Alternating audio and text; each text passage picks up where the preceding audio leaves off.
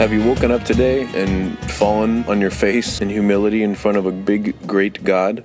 Or did you just get up and go on with your daily routine, stressed out and rushing and thinking about all the stuff you have to do today? And how can we reset ourselves, create that habit of waking up and getting our hearts right before God, to get our minds focused on Christ? And that's kind of why I originally started these when I would wake up and either pray or listen to a sermon or whatever to get my eyes focused on God and off of myself. And I saw the dramatic, drastic change that happened within myself.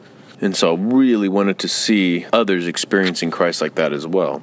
As routine and comfortable as certain things are, you get in, you know, you wake up and you get your clothes on and you get your coffee and you get in your car and you drive to school or work or whatever. Or you just wake up and feel like being lazy because it's your day off or you got nothing going on. But we need to make it intentional just like anything else I would preach to you about, since when can you trust your feelings about anything? You don't wait to feel like reading your Bible to read your Bible. You pick up your Bible and read it because that's what we're commanded to do to know God's Word, to know our Father's attributes, to live underneath them, to be guided by them more than trusting your feelings or waiting until you feel like listening to a good sermon, reading your Bible, spending time, you know, when you don't feel like it with, with your good Christian brothers and sisters, you just need to do it. Start start more making reminders for yourself to do it regardless of how you feel.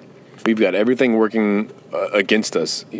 Just our own flesh by itself is enough to, to dig our own graves. So, but we've got the radio and we've got everything in this world is just so fleshly and worldly and desires every, everything but Christ. So we need to be combating that with a mindset of war we need to be killing our flesh. We need to be turning our eyes away from the world. And it's uncomfortable. If you guys are too comfortable and too happy in your day, you're probably not making enough sacrifice.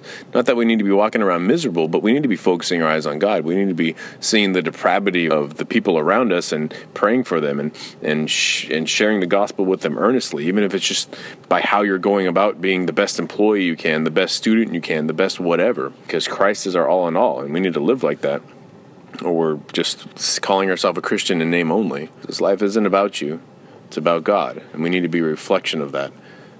You might be the only version of Christ that somebody might ever see.